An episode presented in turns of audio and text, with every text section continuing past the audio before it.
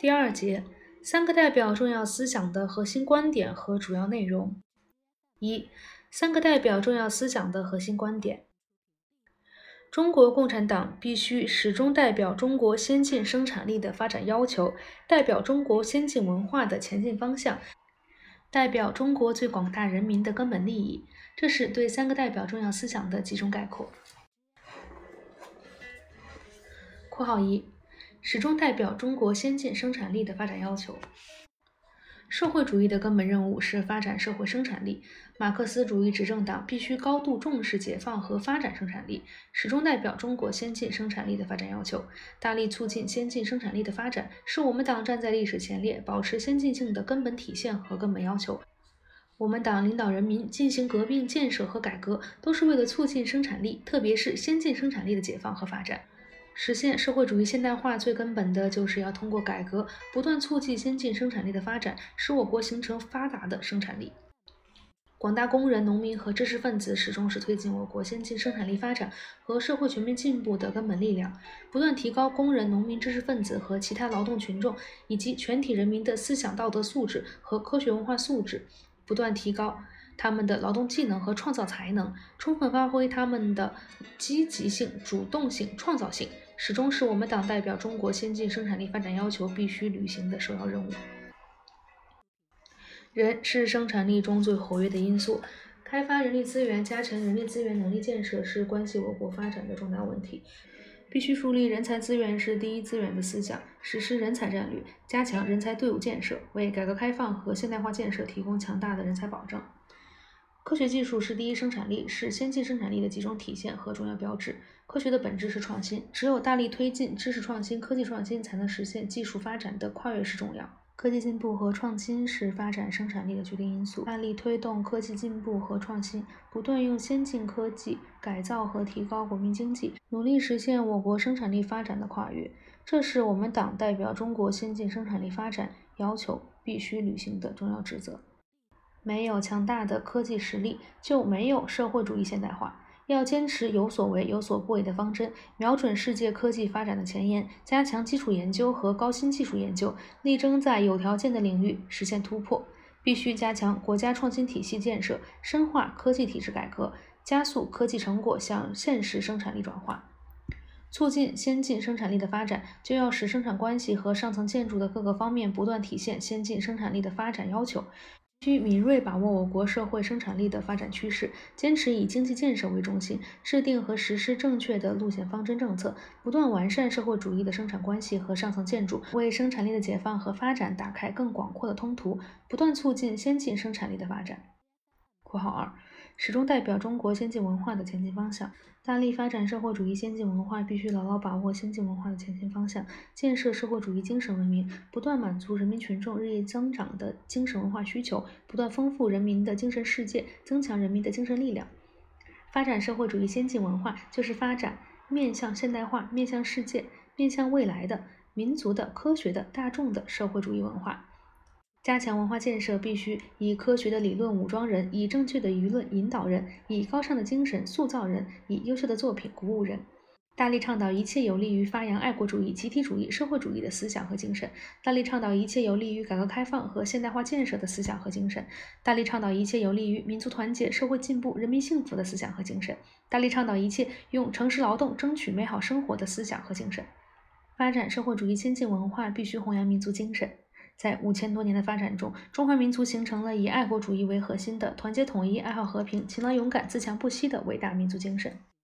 这个民族精神源远流长，是中华民族生命机体中不可分割的重要成分。这个民族精神同我们党领导人民在长期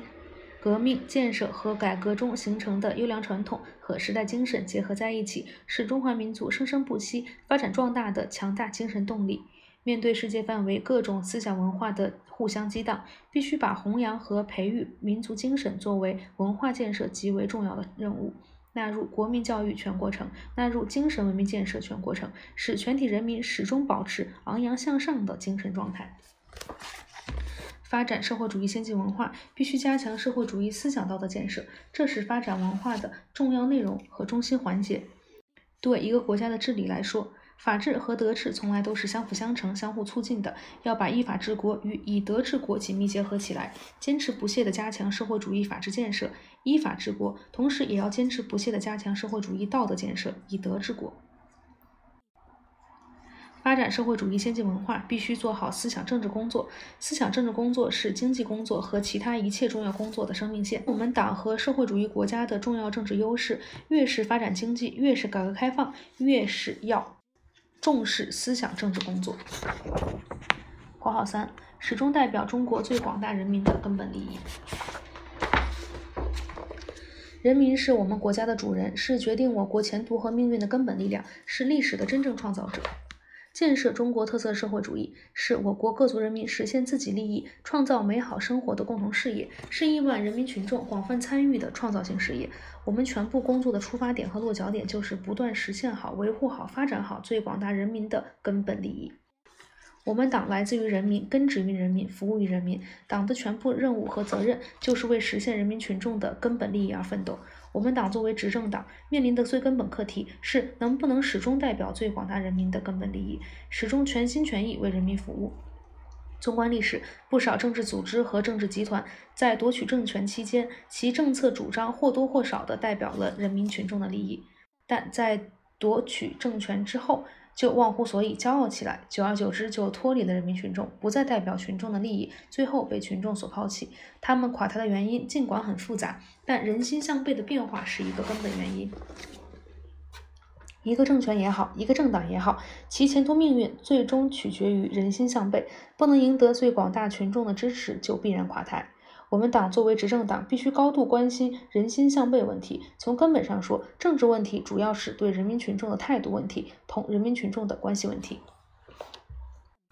我们党始终坚持人民的利益高于一切。党除了最广大人民的利益，没有自己特殊的利益。我们党进行的一切奋斗，归根到底都是为了最广大人民的根本利益。党的一切工作必须以最广大人民的根本利益为最高标准。我们党领导人民进行改革开放和现代化建设的根本目的，就是要通过发展社会生产力，努力满足人民群众日益增长的物质文化需要。在整个现代化建设的过程中，一定要使群众得到应该得到的、看得见的物质利益，这样才能使群众越来越深刻地认识到，实行改革开放和实现社会主义现代化是祖国的富强之道，也是自己的富裕之道，更加自觉地为之共同奋斗。在我国社会深刻变革、党和国家事业快速发展的过程中，妥善处理各方面的利益关系，把一切积极因素充分调动和凝聚起来，至关重要。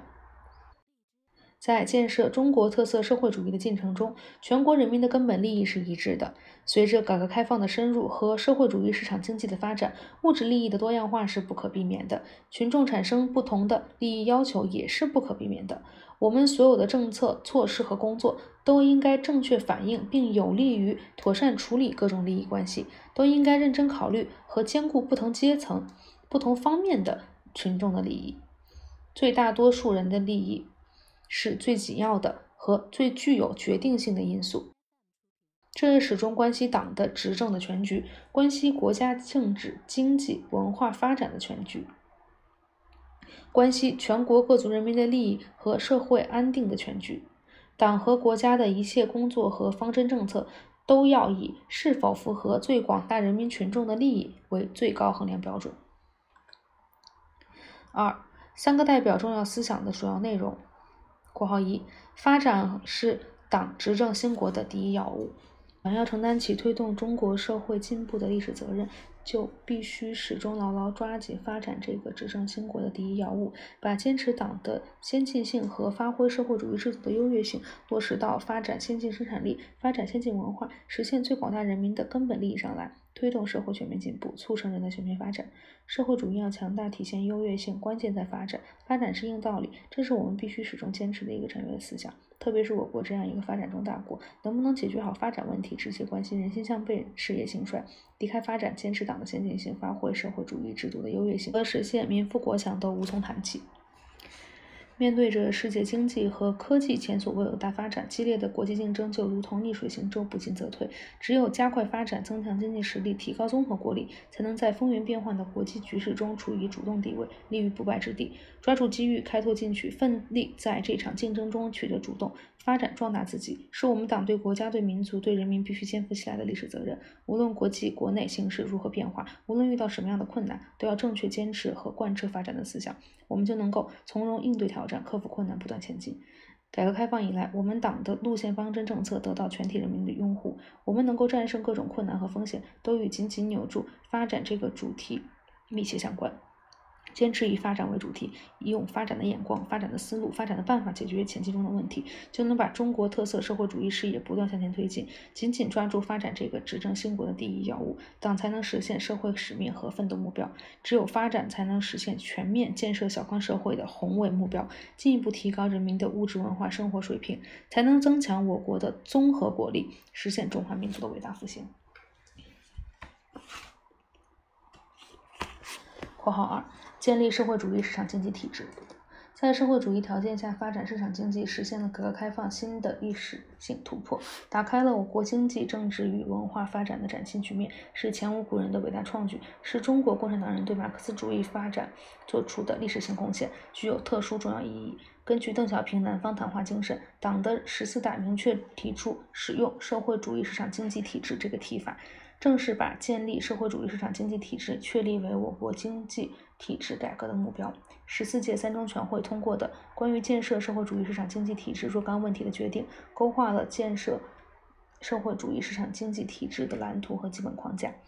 到二十世纪末，我国初步建立了社会主义市场经济体制。社会主义市场经济是同社会主义基本制度结合在一起的，既可以发挥市场经济的长处，又可以发挥社会主义制度的优越性。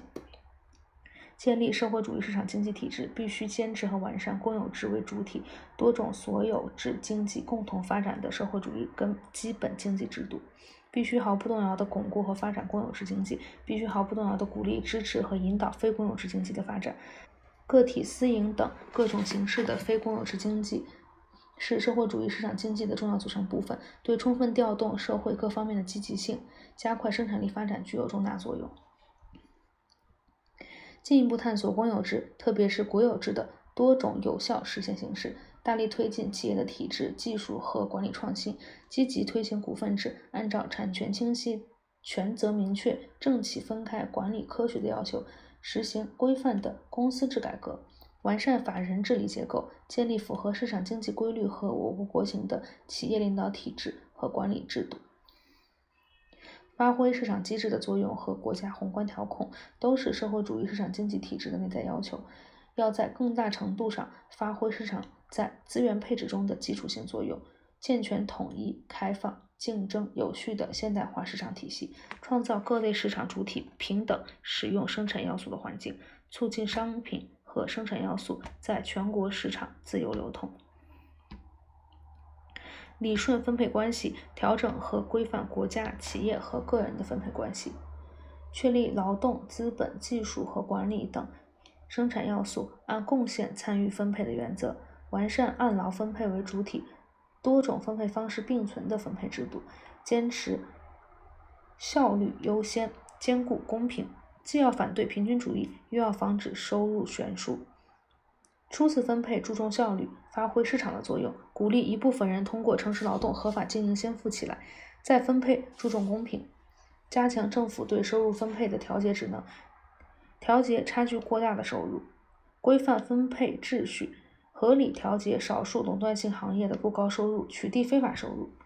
以共同富裕为目标，扩大中等收入者的比重，提高低收入者收入水平。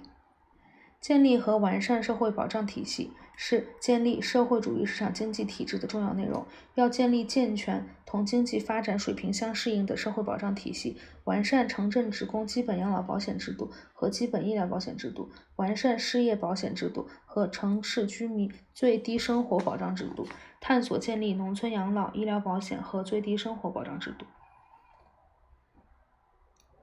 括号三：全面建设小康社会。全面建设小康社会的奋斗目标是立足于我国的基本国情提出的。到二十世纪末，我们已经胜利实现了现代化建设三步走战略的第一步、第二步目标，人民生活总体上达到小康水平。但是这个小康还是低水平的、不全面的、不平衡的。我国人均生产的物质产品和社会财富较少，生产劳动生产率较低，人均占有及能够用于扩大再生产和消费的物质产品较少。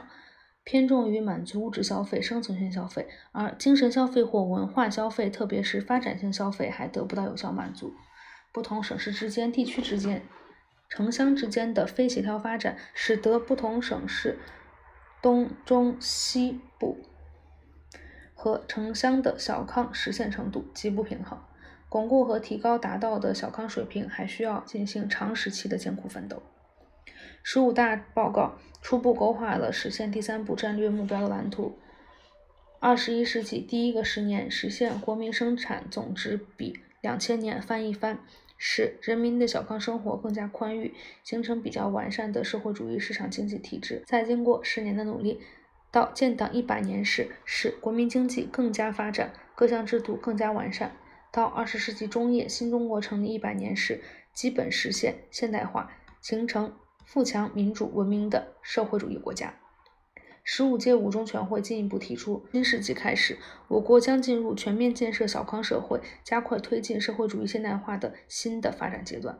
全面建设小康社会是实现现代化建设第三步战略目标必经的承上启下的发展阶段，也是完善社会主义市场经济体制和扩大对外开放的关键阶段。这是一个既体现时代精神，又具有中国特色，既实事求是、切实可行，又鼓舞人心、催人奋进的目标。这是一个能够充分体现社会主义制度优越性的目标。（括号四）建设社会主义政治文明，发展社会主义民主政治，建设社会主义政治文明，是社会主义现代化建设的重要目标。十六大报告。把社会主义物质文明、政治文明、精神文明一起确立为社会主义现代化全面发展的三大基本目标，从而使中国特色社会主义的理论和实践更加走向成熟和完善。建设社会主义政治文明是我国开改革开放和社会主义现代化发建设发展的必然要求，是我们党领导人民坚持和发展人民民主长期实践的必然结论，进一步深化了我们党对中国特色社会主义事业的规律性认识。建设社会主义政治文明涉及政治思想、政治制度、行政管理、司法建设等方面，是一个系统工程。建设社会主义政治文明必须坚持依法治国，建设社会主义法治国家。建设社会主义政治文明必须进行政治体制改革。这部分具体的我不读了，下面只读一些重要的部分。括号五：推进党的建设。新的伟大工程，坚持中国共产党的领导，就是要坚持党在建设中国特色社会主义事业中的领导核心地位，发挥党总揽全局、协调各方的作用。推进党的建设新的伟大工程，重点是加强党的执政能力建设，不断提高科学判断形势的能力，驾驭市场经济的能力。应对复杂局面的能力，依法执政的能力，总揽全局的能力，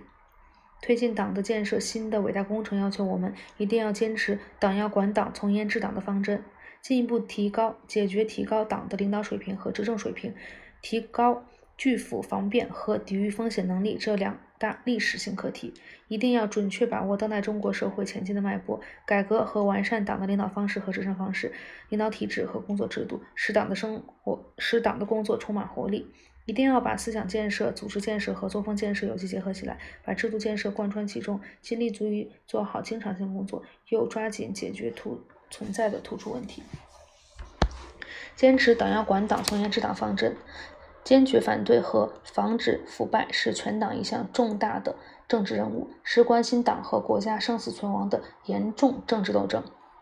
三个代表重要思想是一个完整的科学体系，除了上面的主要内容以外，还包括关于大力弘扬与时俱进的精神、社会主义初级阶段的基本纲领、中国特色社会主义改革开放的理论、建立巩固的国防、加强军队的革命化、现代化、正规化建设的思想、坚持和发展爱国统一战线理论。